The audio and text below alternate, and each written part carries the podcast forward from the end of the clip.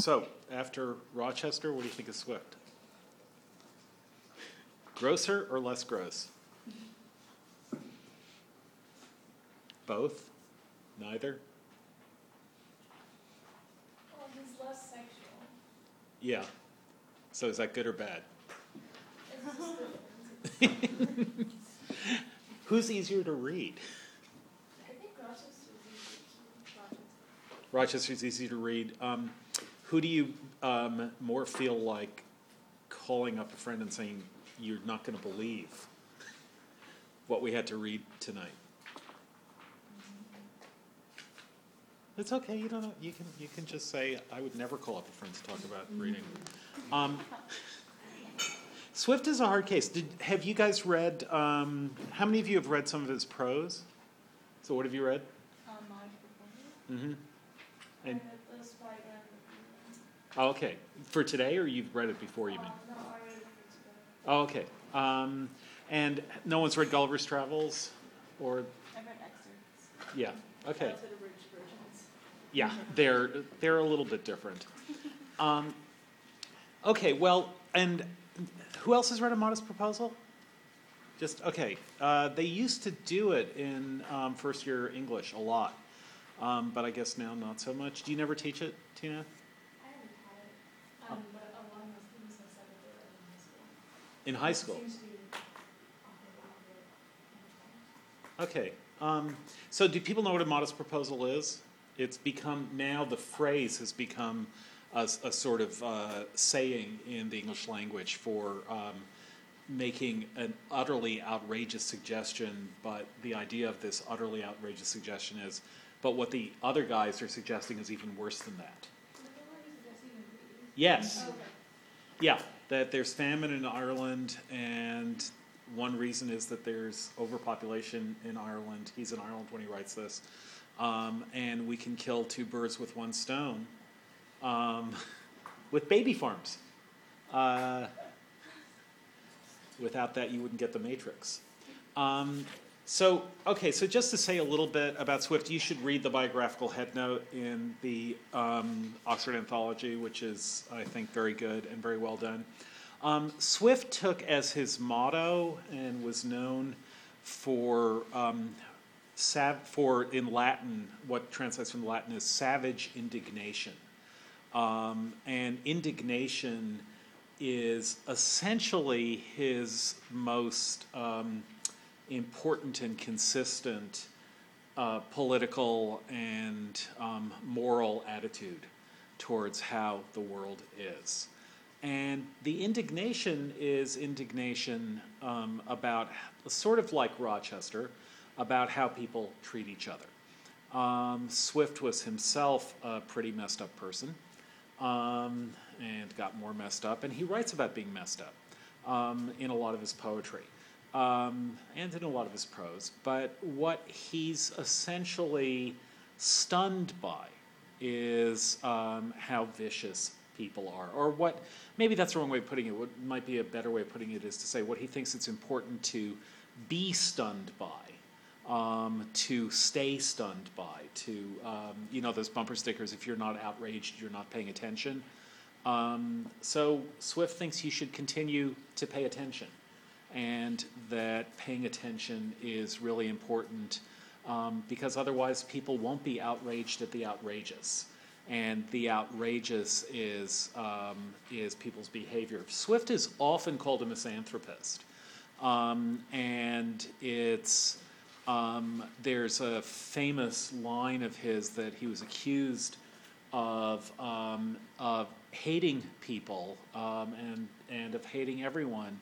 And um, he says, no, um, it's Tom, Dick, and Harry. Excuse me, it's, it's um, mankind that he hates, but Tom, Dick, and Harry are all people that he loves. Um, so what he hates are human beings in the um, as a group, the way the way human beings behave as a species, as a population, as a society, or set of societies. Um, but individual human beings um, always are open to his pity. always open to his tenderness or to his care or to his um, empathy or sympathy. It's how humans treat each other. Again, you should think of this as a kind of Hobbesian, with a kind of Hobbesian background, that humans as a species are vicious and murderous and violent, um, and every individual human has to um, deal with the fact that each of us is surrounded by a species that's murderous and vicious and violent. Violent. Um, and um, actually, I might get there's. It may be that I'm getting wrong whether it's Tom, Dick, and Harry and Mankind. It doesn't matter, but the reason I might be getting it wrong is because um, Peanuts, Linus says the opposite thing in a Peanuts cartoon, and I always confuse them. Um, there's one point where, where um, someone says to Linus, Why do you hate? I guess it's they say, Why do you hate all these people? And Linus says, No, I like these people. It's mankind I can't stand. So for, with Swift, it was the other way around. Um, but it means the same thing. That is, that, that individual people are always behaving viciously, you could say, um, even though human beings should be treated decently. It comes to the same thing. It doesn't really matter um, which, which one he loves and which one he hates. Um, the point is the contrast between the way humans will act if you look at them one way um, and how who they will act in that way towards. Um, so humans are um, really working hard just to get along.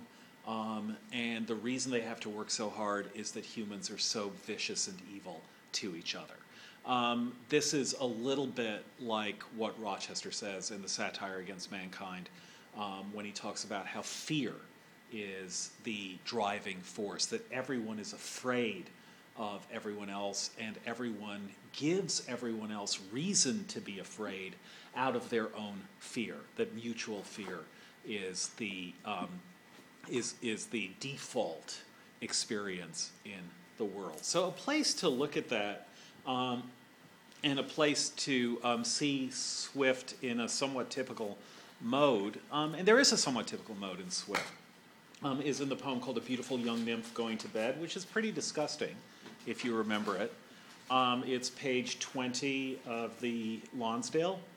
Um, and the title, of course, is as viciously ironic as you can imagine, at least the first part of the title, Beautiful Young Nymph. Um, whatever she is, she's not going to strike you as a beautiful young nymph when you read the poem. Um, but it's worth reading Actually, I'm thinking maybe we should we should uh, we should start with a more obvious one, um, which is where'd it go? In oh, you have different page numbers here anyhow, so it doesn't matter. Um, but in the Oxford, it's um, no, you have different page numbers. Um, um, and Peter, the tragical elegy. Which is about the two college students, one of whom is down in the dumps on the second floor. Um,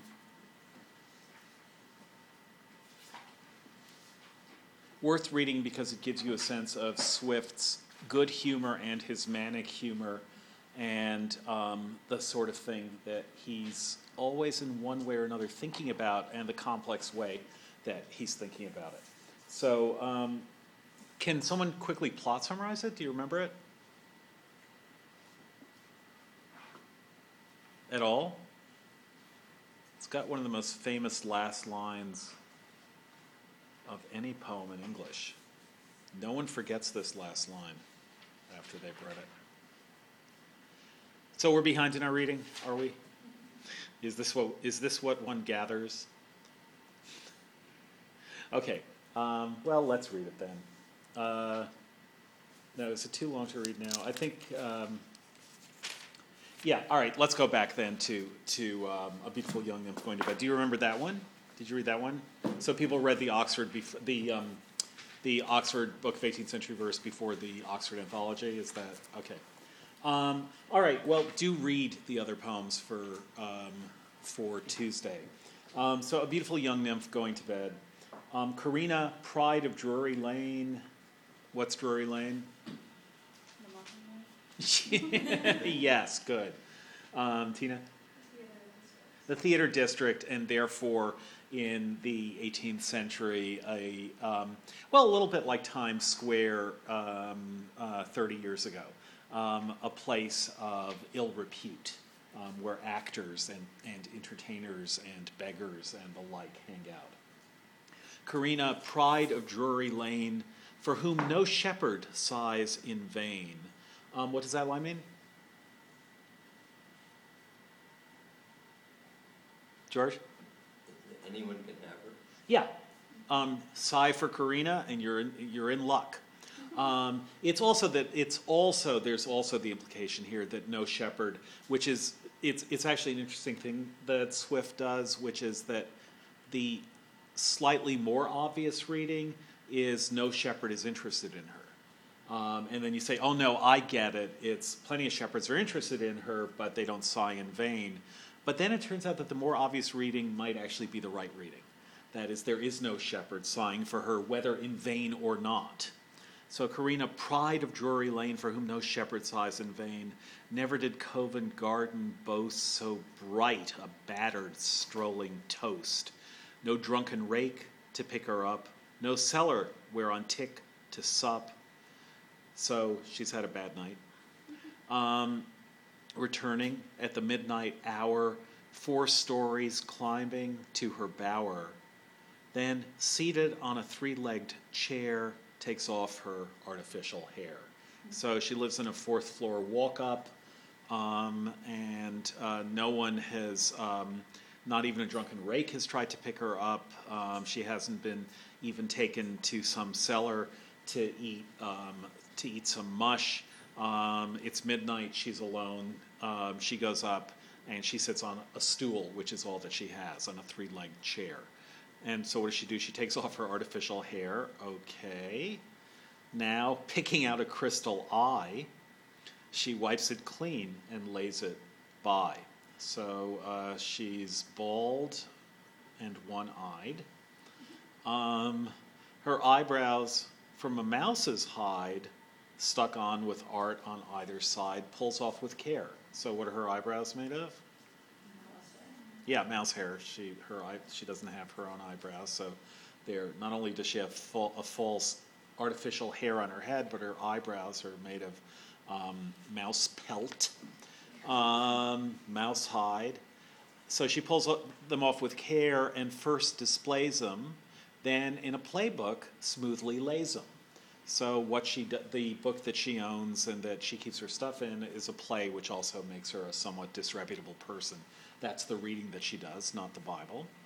Now dexterously her plumpers draws that serve to fill her hollow jaws. So she has some kind of. Do you know what plumpers are?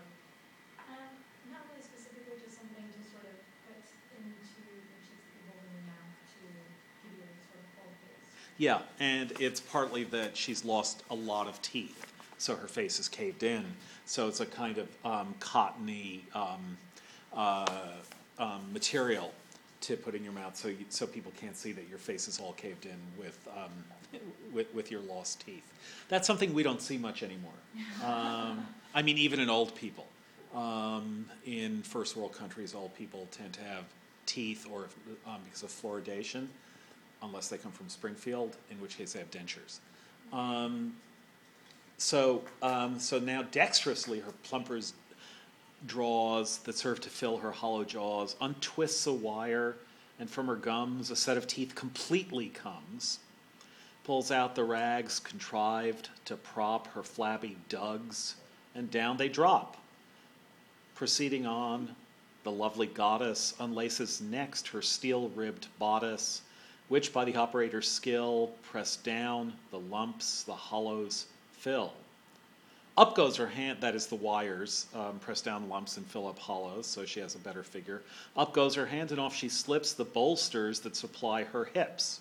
So she's extremely scrawny, um, and, and she's got various um, pillows um, uh, belted round her.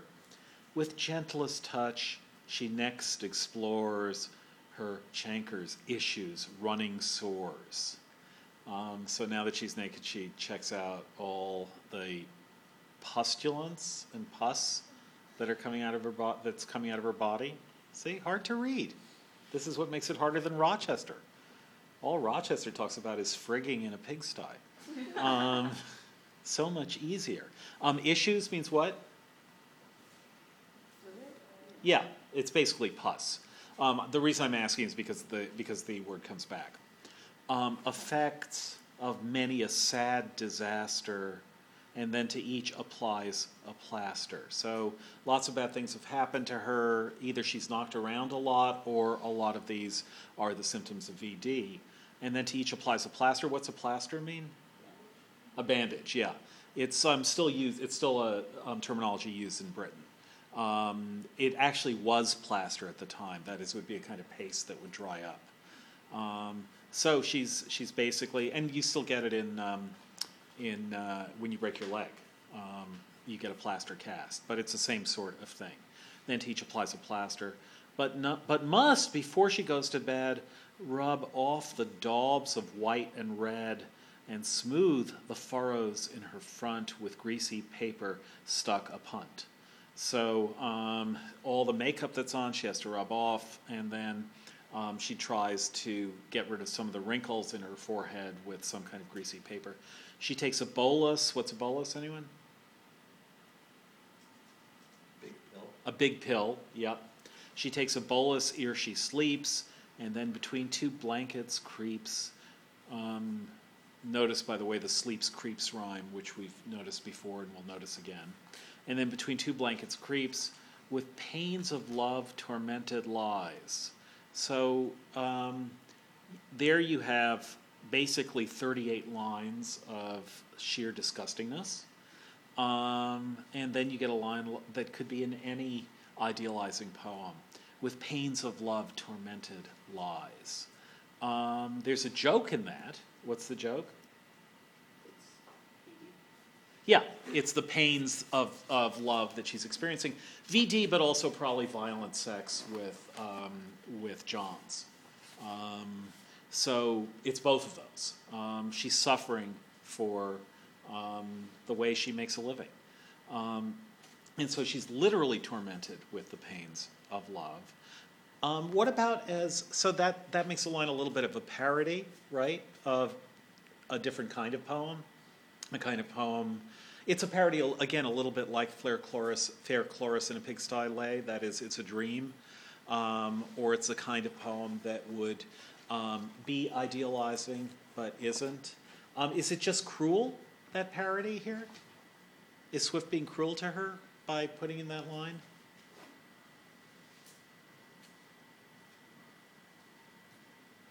Just opine. Do you think it's cruel or not? Have an opinion. It's the verb of which opinion is what you Oh. opine is an opinion.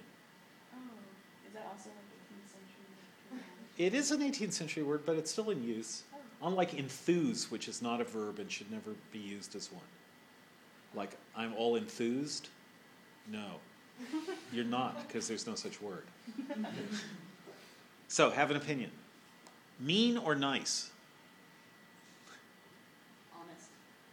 Honest, okay. Um, mean or nice, to be honest? I think he's being more cruel than or petty, but then his descriptions of her are very um, unpleasant, and I guess you can feel sorry for her.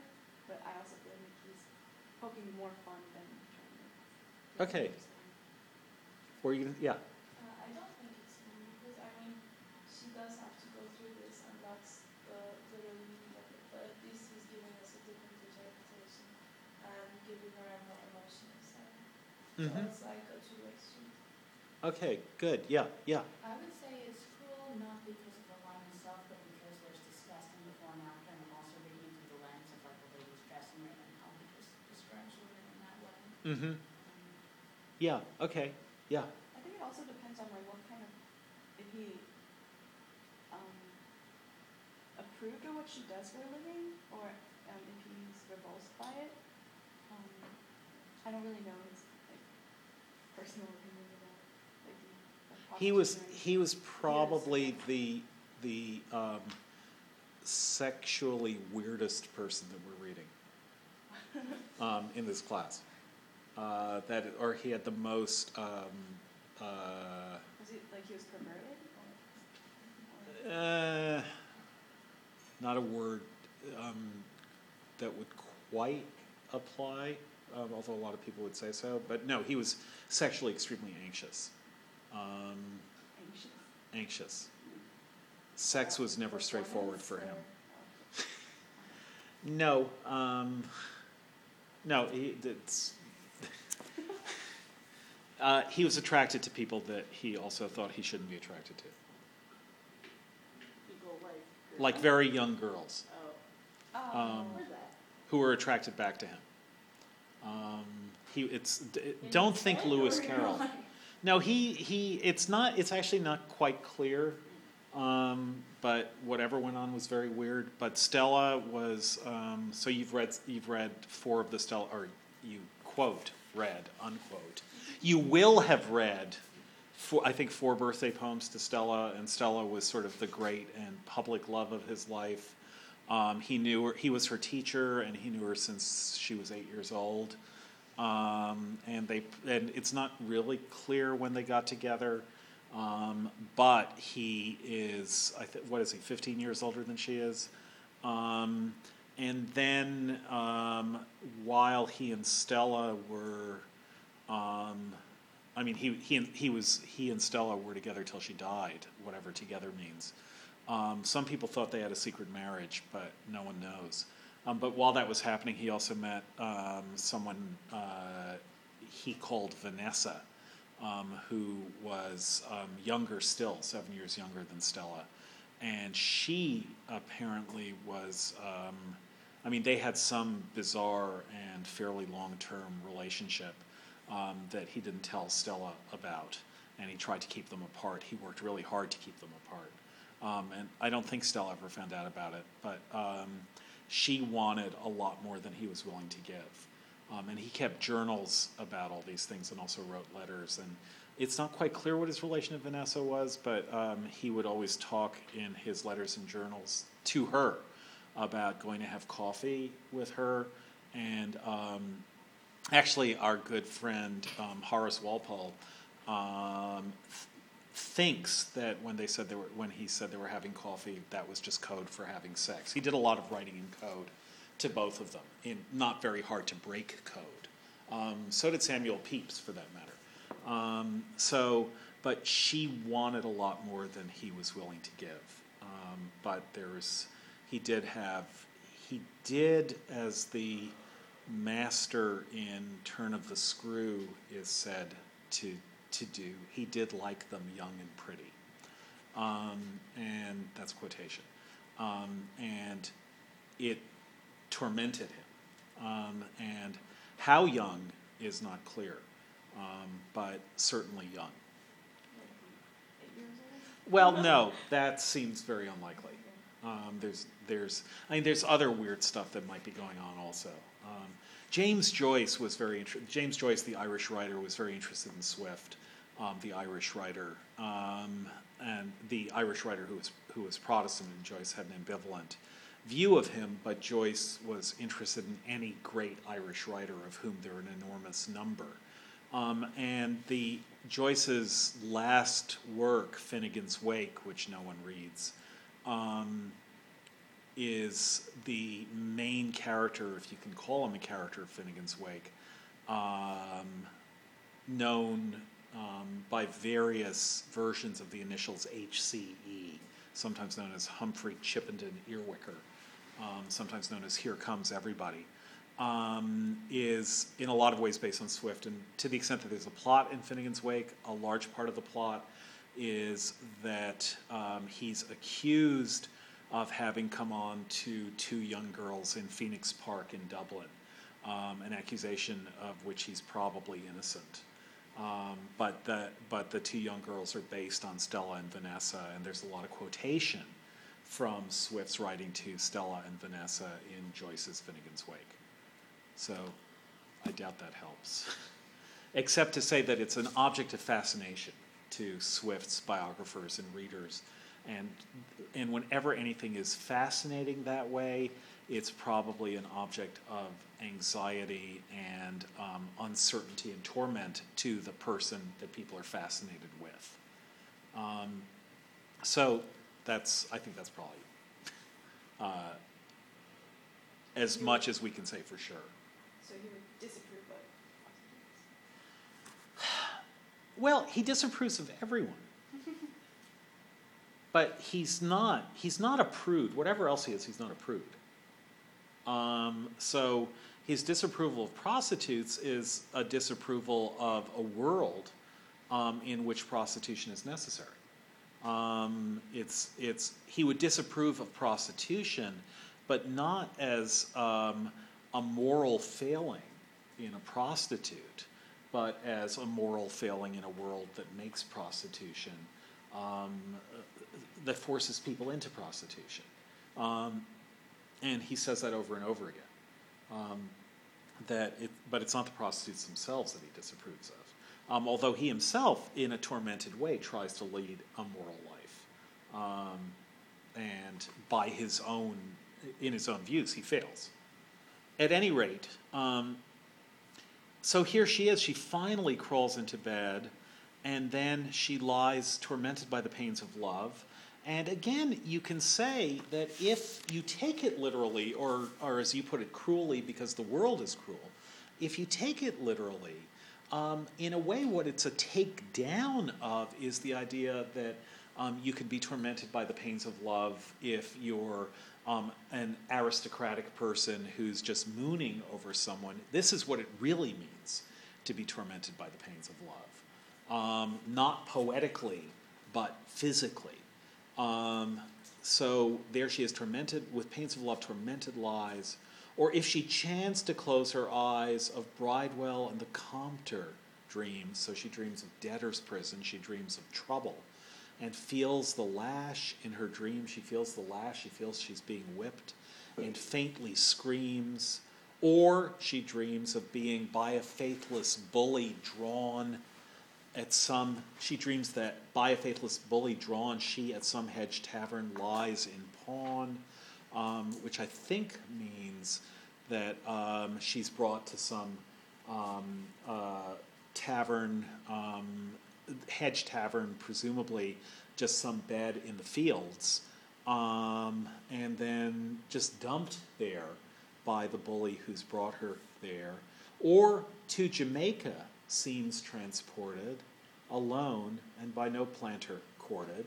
Uh, you get transported to Jamaica for crime. It's one of the, um, if, if you're convicted of, it, it's if you're a three time loser, um, well, you all know this from American history. You may suffer transportation to Australia or to the West Indies or to Virginia. It happens to Moll Flanders in Defoe's novel, Moll Flanders. She's transported um, to Virginia. Um, and without a happy ending. Uh, Moll Flanders has a happy ending. She doesn't. Or near Fleet Ditch's oozy brinks, surrounded with a hundred stinks, belated, seems on watch to lie and snap some cully passing by. So those are her dreams. That at best she'll be by some open sewer um, trying to get a John.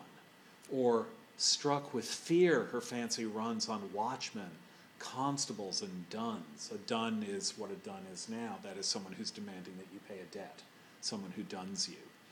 Um, from whom she meets with frequent rubs, but never from religious clubs, whose favor she is sure to find because she pays them all in kind. Corinna wakes a dreadful sight behold the ruins of the night. So while she's having these horrible dreams, horrible things have been happening in her room. Behold the ruins of the night. A wicked rat her plaster stole. So the bandage that she puts on, a rat has grabbed while she's asleep. Half ate and dragged it to his hole. The crystal eye, alas, was missed. She can't find her eye. She only has one eye to look for it. The crystal eye, alas, was missed, and puss had on her plumpers pissed. So instead of the cat chasing the rat, um, it pisses on her plumpers. Yeah, I think you should. Um, how is she going to put those in her mouth now? Full of cat piss, as they are. Um, a pigeon picked her issue peas. So what do you think? It, yeah, okay. You have you have a good expression. Yep. Makes Beckett look like pure crystal stream. A pigeon picked her issue peas and shock her tresses filled with fleas. So she's got a little dog who is just rolled around in her hair, in her artificial hair, and it's now filled with fleas. Um, so there she is, quite a night, quite a morning. The nymph, though in this mangled plight, must every morn her limbs unite. So this isn't just one night that this happened, this is every morning. She has to pull herself back together out of this. Um, there should be a Family Guy episode about this. The nymph, though, in this mangled plight, must every morn her limbs unite. But how shall I describe her arts to recollect or recollect the scattered parts, or show the anguish, toil, and pain of gathering up herself again? The bashful muse will never bear in such a scene to interfere. Corinna, in the morning, dizened, who sees will spew, who smells be poisoned. So, to show what Corinna looks like in the morning, my muse can't tell it because anyone who saw it will puke. Um, anyone who smells it will be poisoned. Um, but she lives it. And part of, I think, what's pretty amazing about this poem, and part of, I mean, a reason um, to think about it, is to think um, of how what Swift is doing is sort of putting you in the position of the superior person who's just amazed by the um, viciousness and um, and elan with which Swift describes Corinna, um, and then he undercuts you. He says, "Yeah, but look, this is a real person who has to deal with this stuff. It's not just something to laugh at. It's not something to um, set up a webcam to record so that you can make fun of it. Um, this is a real person who is utterly miserable and who has to face this every morning, has to face pulling herself together um, in this utterly horrible life that she leads. And that's so, so it's very, very hard. Um, no matter what your response to this is, it's very hard not to feel um, in some way that you've been caught out, um, as the theorists say, implicated in what's going on here. That that is, um, and it's partly because Swift himself is not denying his own implication. He's not denying his own powers of entertainment, of of really um, uh, grotesque and um, and uh, yucky entertainment, but still, that's what's entertaining about it. And yet, just when he's totally into it, um, that's when he reminds you that this is a real person. Um, and that every day she has to make herself look presentable, look normal, look human, um, out of all of the out of all these disgusting elements and all of this disgusting background. She somehow has to figure out a way to put it together. Um, and that's what Swift is saying over and over again in um, his grotesque poems. Let's look at the um, at the one called, um, which I know you haven't read, but the one called um, Cassinus and Peter. Um, a tragical elegy. Um, and this is this is a poem told more or less in a high style, although the joke is the um, the uh, facts that we learn about these two sophomores, um, even in the more or less high style that it's told in. Two college sophs of Cambridge growth. What does that mean?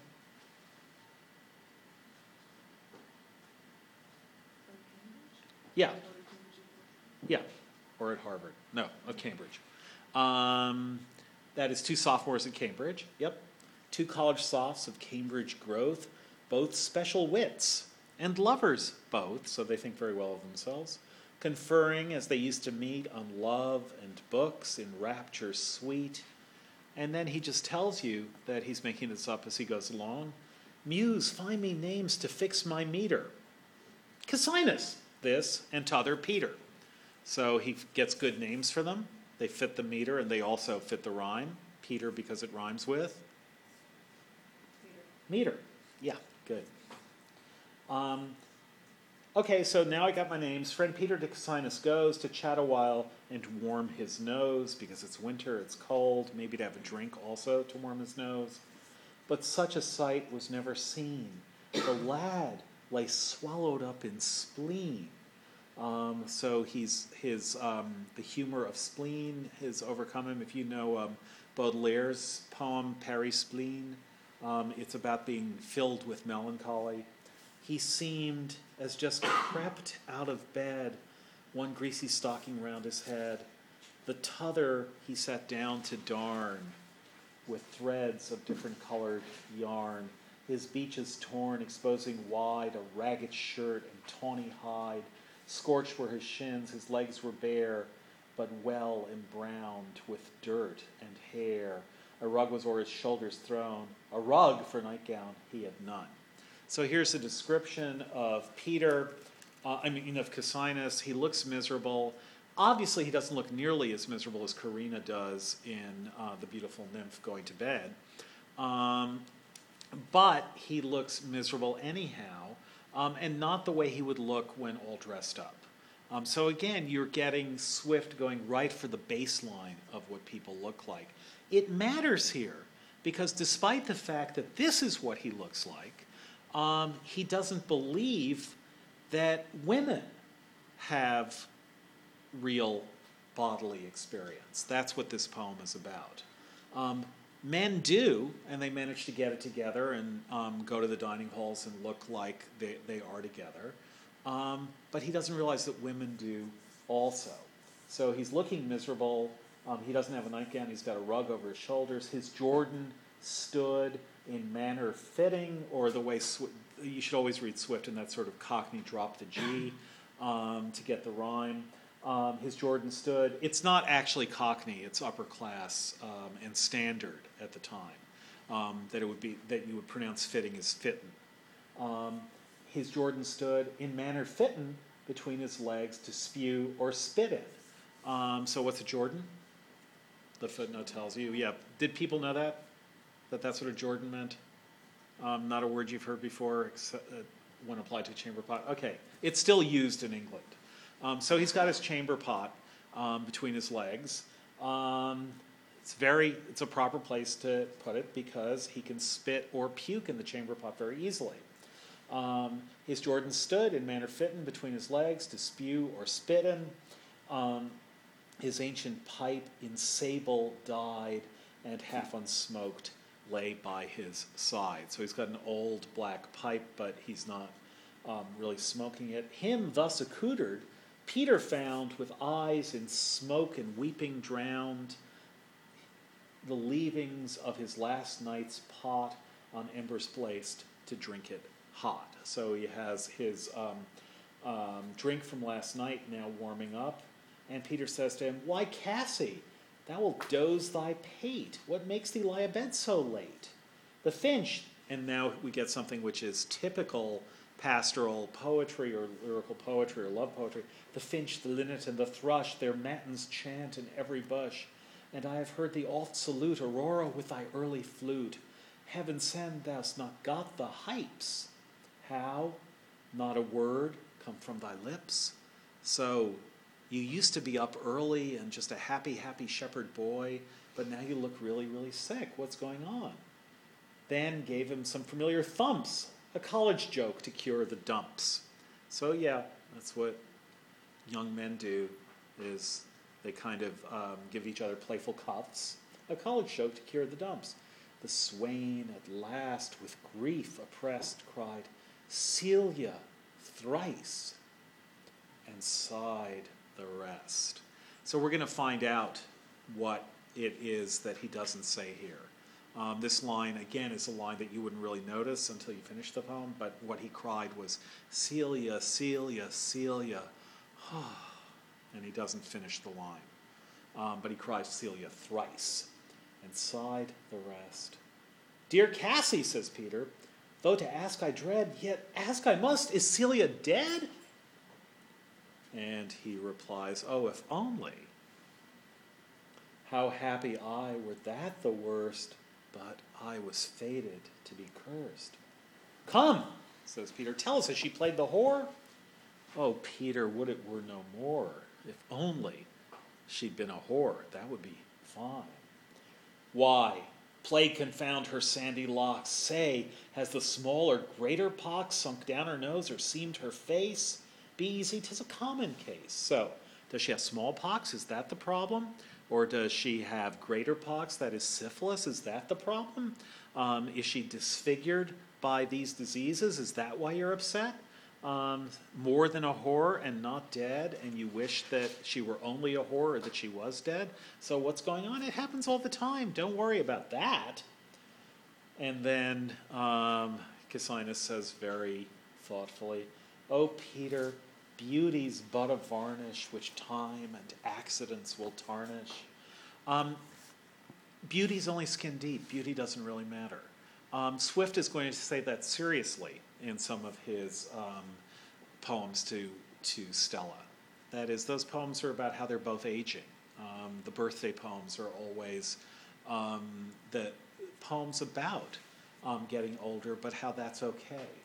Um, and even if it isn't okay, it's okay. But here, what we get is um, someone whose opinion on these matters is maybe not so reliable, saying, Oh, Peter, beauty's but a varnish which time and accidents will tarnish. But Celia has contrived to blast those beauties that might ever last. So, what are the beauties that might last forever? Say it again. Grace or goodness of heart. Grace, goodness of heart, um, inner, um, inner purity, something like that. But she's managed to blast those.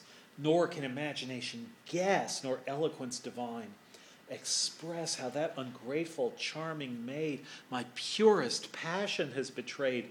Conceive the most envenomed dart to pierce an injured lover's heart. So think of the worst thing that could happen to an injured lover.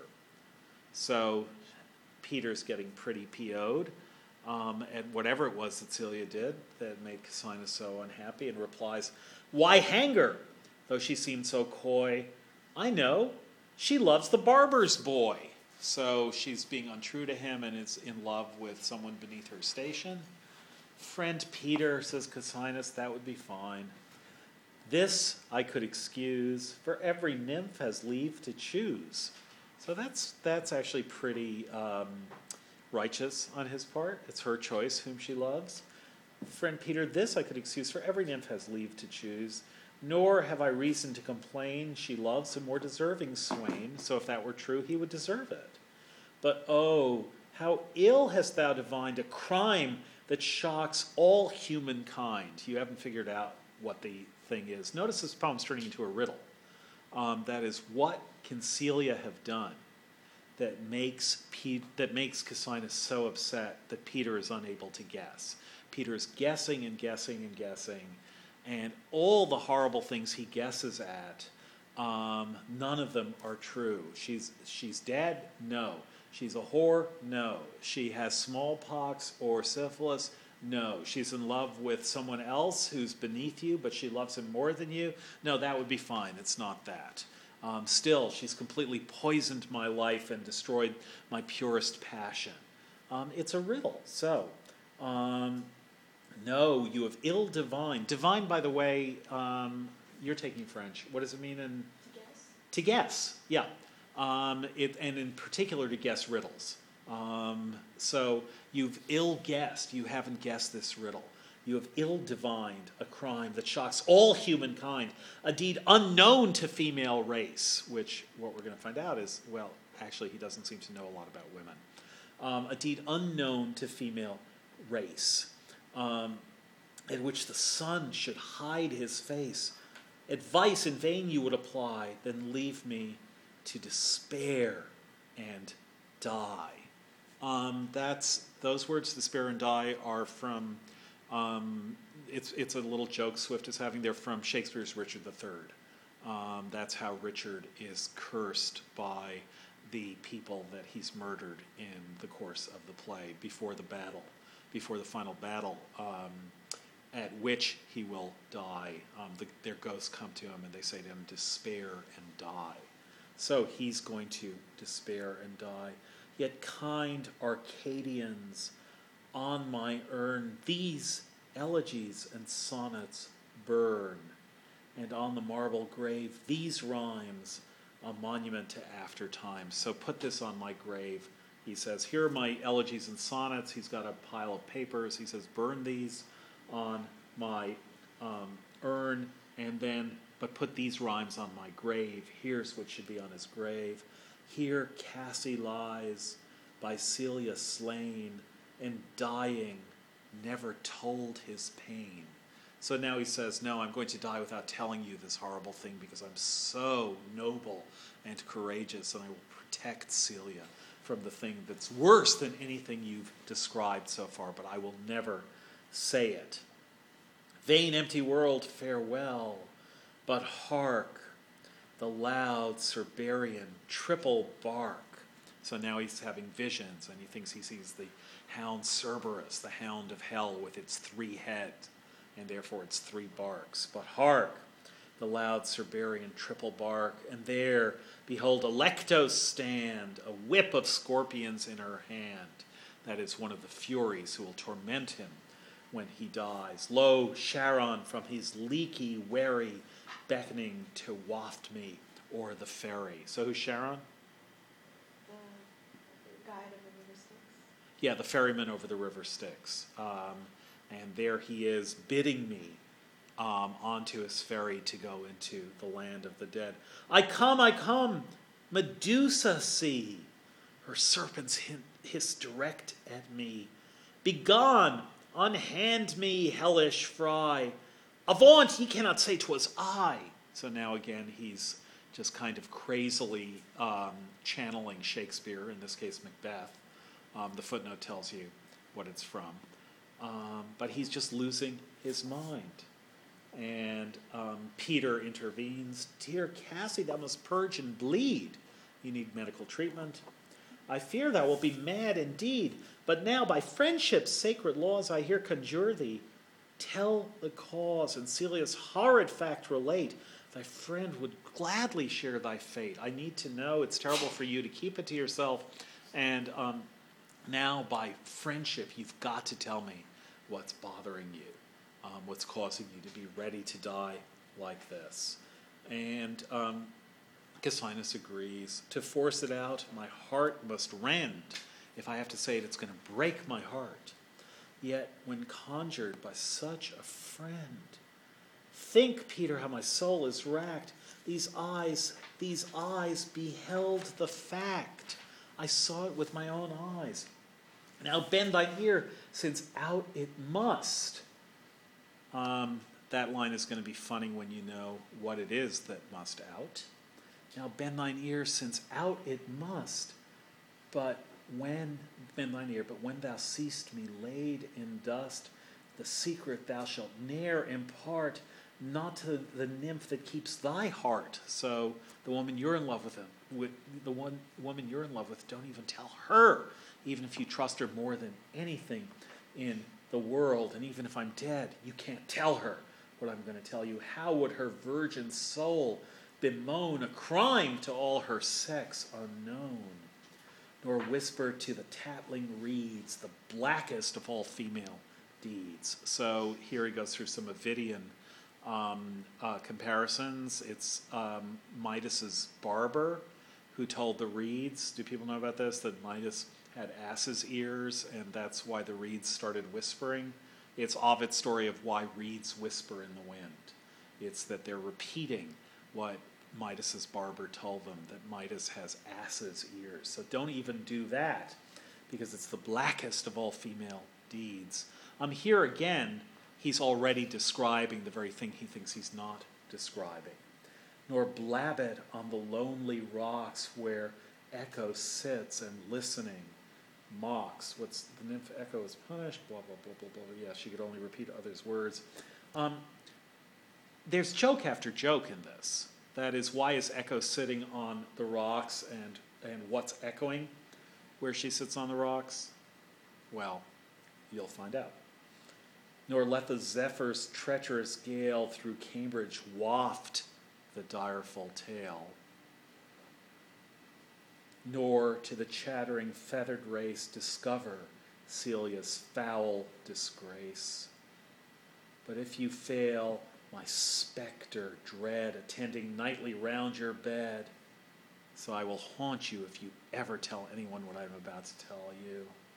And yet I dare confide in you, so take my secret and adieu, nor wonder how I lost my wits. Oh, Celia, Celia, Celia shits. So he's discovered that women shit also, not only men.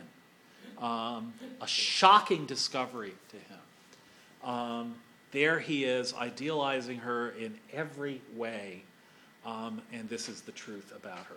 Swift said, one, one of Swift's great bon mots is um, his definition of man man is the God that shits. Um, that is, um, again, in a, in a nutshell or some kind of shell. Um, there you get Swift really, really condensed. The God that shits. That's what we are. Um, and what is really bothering Cassinus is that it turns out goddesses shit too. Um, and he can't believe it. But again, notice how, how um, smart Swift is being here because it's not that, I mean, the joke obviously is that's the answer to the riddle.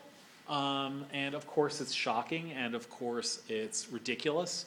Um, and combining the shocking and the ridiculous in that way um, is is pretty amazing. But also, just think about it more thoughtfully.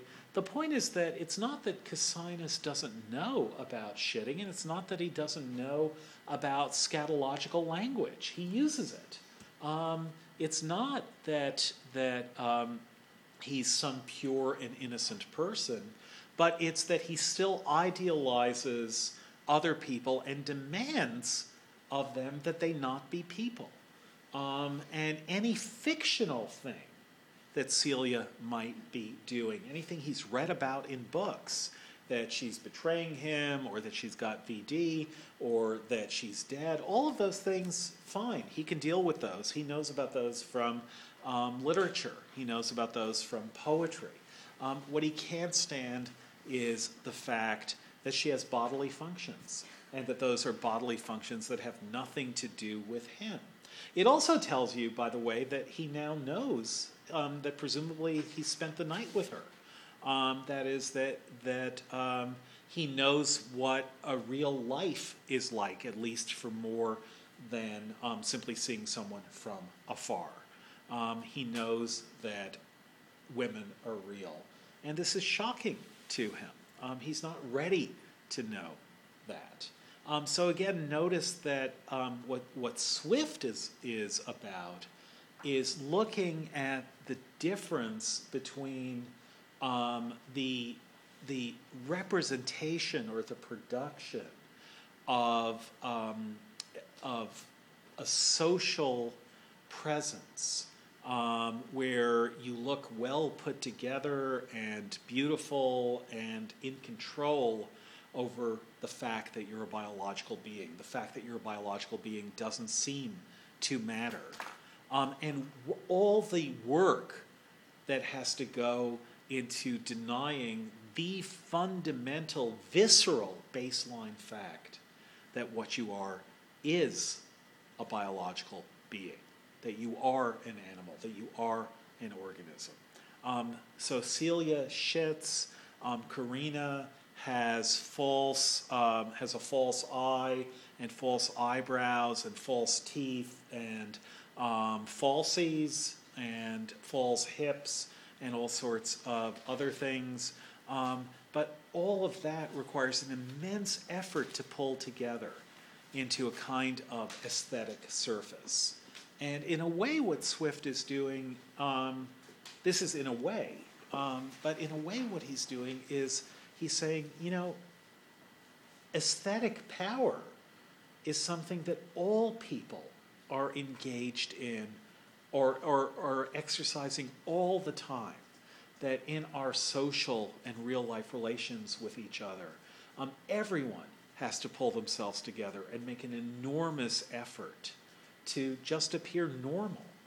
Um, and here um, we can see that, that Cassinus himself has not made that effort today.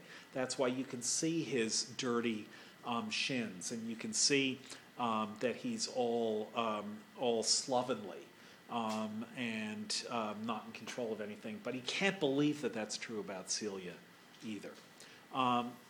And of course, um, the joke this is now, if you go back to those lines, um, nor whisper to the tattling reeds the blackest of all female deeds. Um, so the blackest of all female deeds um, is well, she's probably been getting too much iron.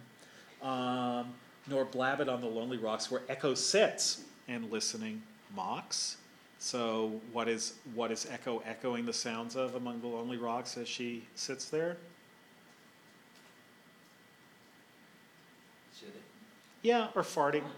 Um, that is, yeah, it's it's uh, she shits on the rocks. She makes the same sounds that everyone makes um, wherever they're doing number two. He said um, very very very finely. Um, nor let the zephyr's treacherous gale through Cambridge waft the direful tale. How would that happen? The smell, yeah. Um, so all of these high sounding poetic tropes, which are, it turns out, describing um, this simple biological fact. Um, and so, um, and then, I mean, you can really push this. Swift, um, more than um, Swift's interest in younger women, and much younger women, um, is his interest in shit, which you'll find everywhere in his writing. Um, that is interest in the fact and in the repression of the fact that there's shit everywhere. Um, the same thing is true in Rabelais, by the way.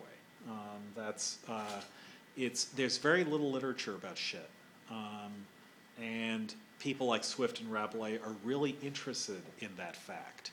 Literature has no trouble um, you know, people say, oh, there's a terrible taboo about incest. That's what makes a story about Oedipus so frightening. Half of literature is about incest in one way or another. Um, incest is, is the way to scandalize. Literature about incest is a way to write something scandalous without it actually being that scandalous. Oh, incest, how scandalous. Um, but Swift is actually able to write about stuff that um, will disgust people and make it hard for people to read 250 years later. Um, it, did you guys read description? Um, the uh, where, I think it's in. Is it not in this? I thought it was. Um, yeah, description of the city, Shower, on page 16 of the um, Lonsdale So again, one of his most famous poems. I think it, there's also a version of it. I think it is in here. I just wanted to say that not all of the Swift, not all of his poetry, is um, put together at the same place here. Um, so Swift's poetry in the Oxford, which is what you guys haven't read yet, I'm I'm a gathering, um, is from pages uh, 1773 to 1782. Um, but then you can also find you there's the Baucis and Philemon poem is both in the Lonsdale and in the Oxford anthology, and I think there's also I thought yeah the urban scene Um, the poems, a description of the morning and a description of a city shower, are also both in the Oxford on page on page uh, pages twenty twenty one to twenty twenty three. Um, that's okay. You can just read them in here. Um, but these poems are in both versions. Um, so did you guys read this? The description of a city shower. Um, it may you may a poem like this may make you want to rethink your desire to live in 18th century London. Um, Dr. Johnson very famously said that he who is tired of London is tired of life. Um, but um, sorry, Samuel Johnson, yes, one of one of his uh, um, famous uh, famous bon mots. Someone said, "Oh, he." Boswell said, "If someone he's moved to the country, he was tired of London," and Johnson said, "That's ridiculous. Um, anyone tired of London is tired of life." Um, yeah, I guess what um, what the Oxford gives you that the that Lonsdale doesn't is um, Swift's subtitle, which is that it's an imitation of Virgil's Georgics. Um, so Virgil, whom everyone loved, I guess I should say this: the age in which Swift and Pope were writing um, came to be known as the Augustan age. Um, partly Dryden um, um, is writing about Virgil and is comparing what Virgil does on behalf of Augustus with what poets can do on behalf of the rightful king of England. Um, but mainly because it's a time of peace and of the development of, um, of an urban settlement where um, people are able to live together in harmony in cities. That, at least, is the ideal. And so the Augustan age in England, that's a phrase that you will hear, the Augustan age, is England modeling itself on the actual Augustan age when Augustus Caesar, Octavius Augustus Caesar, was the emperor, was the head of the Roman Empire. Um, the time of universal peace. Uh, poets like Virgil and Horace and um, of a kind of urbane um, urbanization, um, a belief in um, the possibilities of cities to be civilized places. Um, and this is something that Swift is highly um, uh, skeptical of. but it's, it's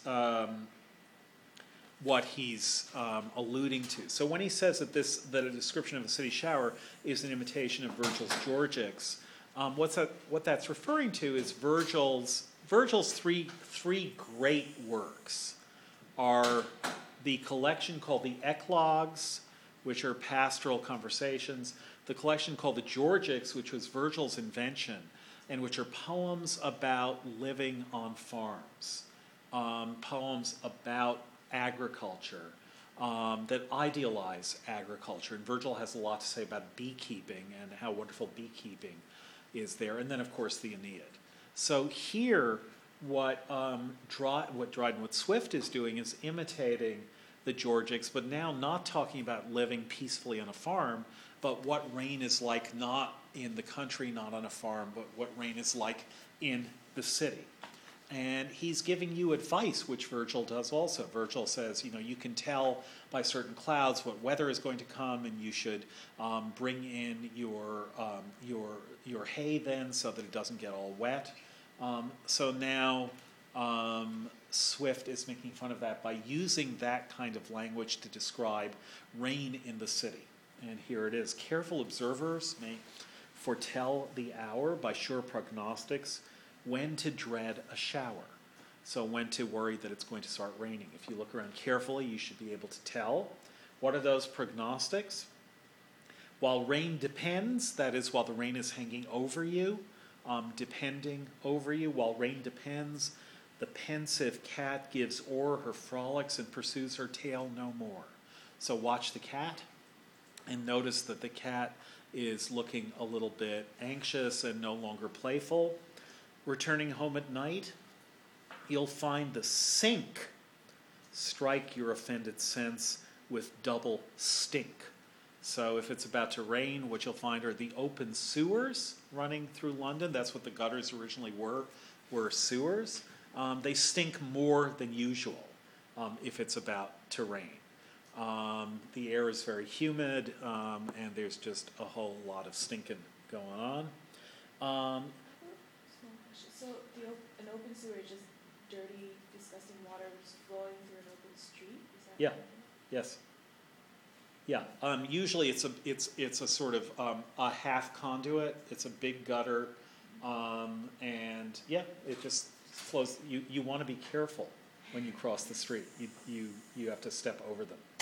Um, and the way people got rid of their waste was they threw them out their window into the into the streets where they would go down into the sewer.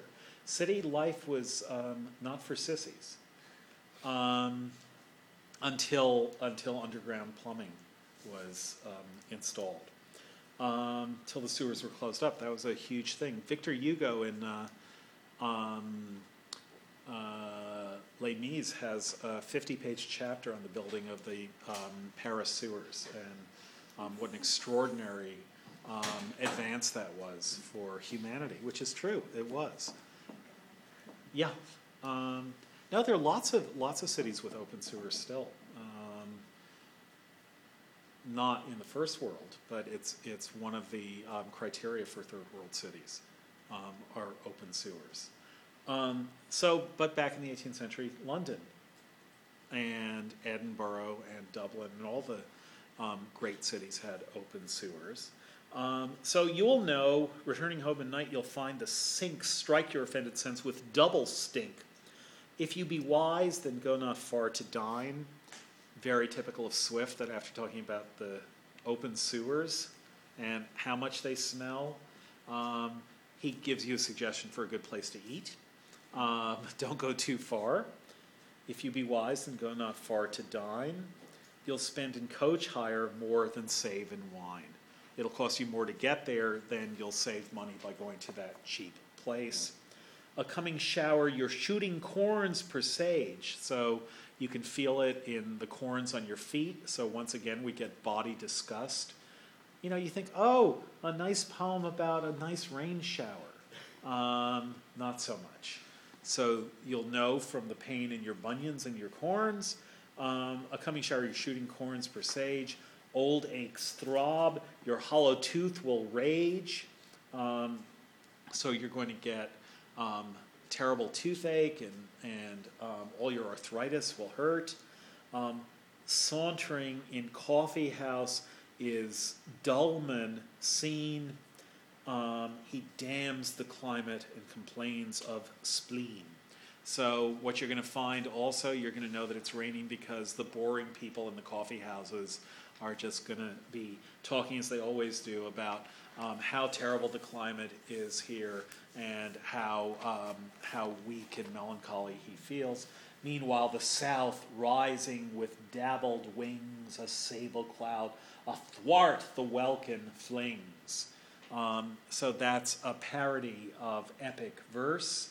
Um, that is suddenly in the south you see um, black clouds um, um, arising in the sky. That, but those clouds, that sable cloud, which is which is um, flung athwart the sky, flung athwart the welkin, is a cloud that swilled more liquor than it could contain, and like a drunkard gives it up again. So what does that mean? Yeah, so that black cloud is like a cloud that drank too much and is about to puke. Sable is black or brown? Black. Um, it's, uh, if you know the end of the scarlet letter, on a field sable, a lover gules. So that means on a black field, I'm s not a lover, an A gules. Um, that's a Mar- Marvell poem. On a field sable, the letter A gules means on a black background, a scarlet A. So that's um, not quite the last line, like the second to last line of the scarlet letter. Yeah, sable is sable is heraldic. Um, is the heraldic terminology for black. Um, so yes, uh, so there's this black cloud that swilled more liquor than it could contain, and like a drunkard, gives it up again. Brisk Susan whips her linen from the rope while the first drizzling shower is born a slope. So she quickly gets the linen that's hung out to dry. She takes it in. such is, the, is that sprinkling which some careless queen flirts on you from her mop, but not so clean.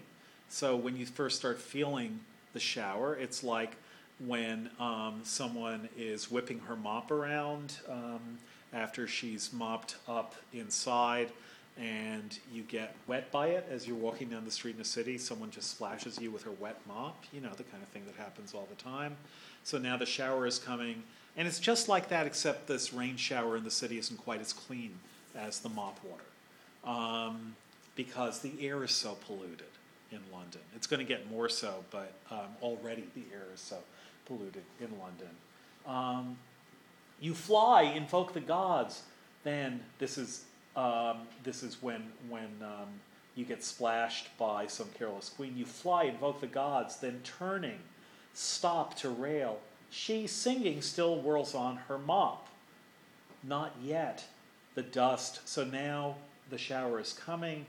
Not yet the dust had shunned the unequal strife, but aided by the wind, fought still for life. So even though the shower is coming, it's still really, really dusty in the air. You, cinders in your eyes. This is what it's like walking through um, London.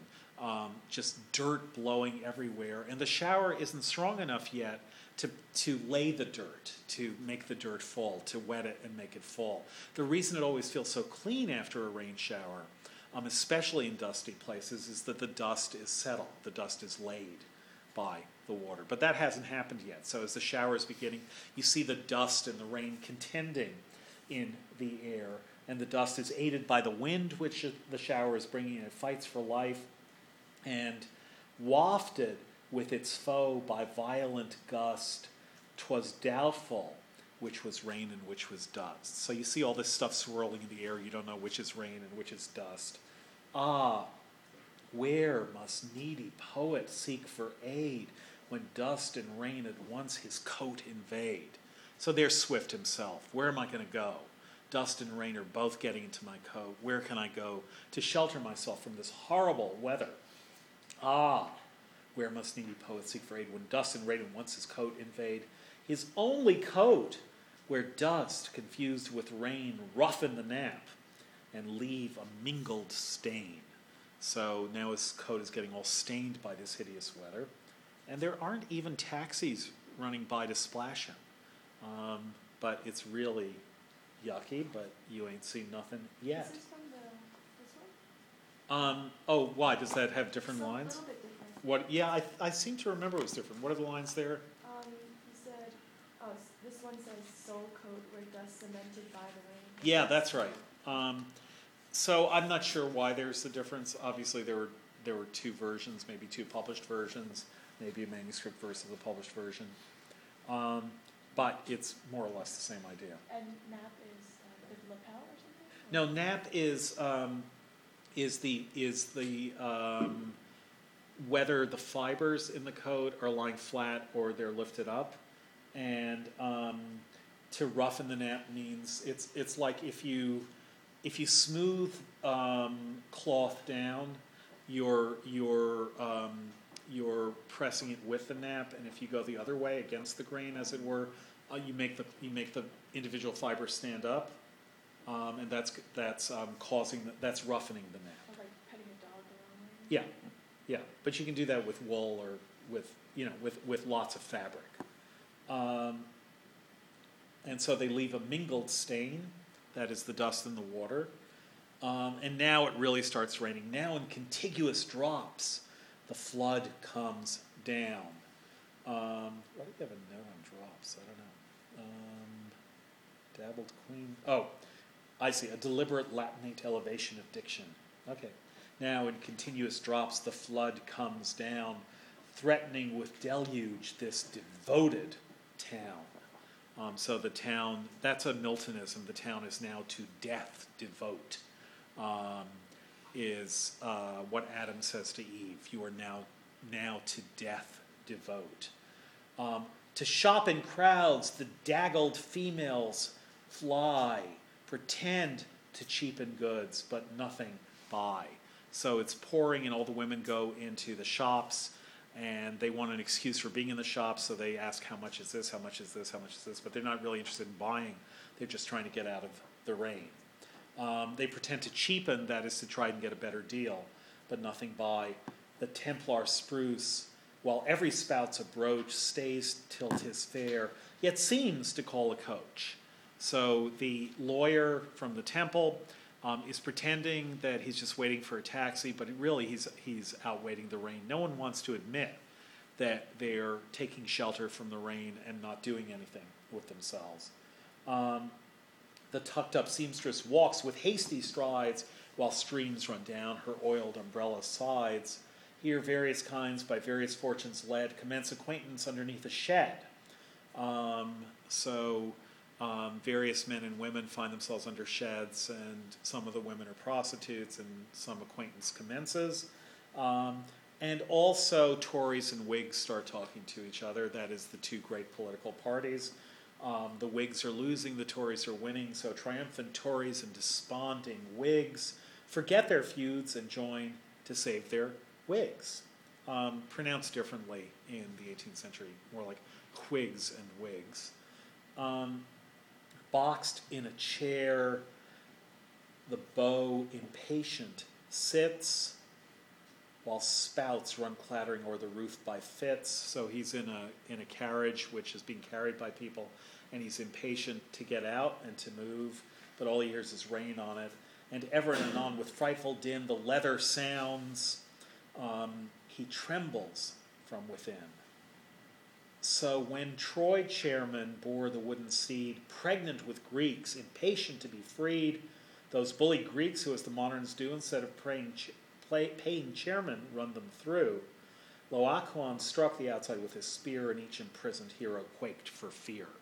So the beau, the, the rich young man who's being carried around in a chair, is waiting for the rain to stop so that he can be carried farther. And he's being compared to the Greeks and the Trojan horse, who were brought in by the Trojans, who were like the servants who carry chairs. Um, and like them at, in the modern day, um, those who are borne about in chairs, instead of paying those who carry them, will treat them badly, as the, as the Greeks treated the Trojans. Um, now, from all parts, the swelling kennels flow. So um, the, the, the um, conduits that are supposed to kennel, um, that is to keep in check all the disgusting effluvia, they're swelling up. There's effluvia everywhere. From all parts, the swelling kennels flow and bear their trophies with them as they go. So this makes um, Dryden on Macflecknoe look positively chaste. Filth of all hues and odor seem to tell what street they sailed from by their sight and smell. So you see all sorts of disgusting things in the sewers, and you can tell where they came from by the kind of disgust that you find in, in these streams. They, as each torrent drives with rapid force, from Smithfield or St. Pulchre's shape their course, and in huge confluent join at Snow Hill Ridge, fall from the conduit prone to Holborn Bridge. Sweepings from butchers' stalls, dung, guts, and blood, drowned puppies, stinking sprats, all drenched in mud, dead cats, and turnip tops come tumbling down the flood. Um, so, this is beautiful rainstorm in the city. Um, this is what it's like. Okay, it's all savage indignation. It's all Swift describing what life is like and not what poets say life is like. Um, and it's not that he's misanthropic in the sense of he thinks it's great that life is this disgusting. He thinks it's terrible that life is this disgusting. And he thinks it's terrible that so many people have to suffer this. Um, and that's what he wants to call attention to. Okay, so do finish reading the Swift for Tuesday. Um, we'll talk more, including his very, very moving poems to Stella. Um, and uh, that's what we'll do. Have a good weekend. Old man from the Trojan? Is it Lo- Laocoon? Laquan. Yeah. And you know who he is, right?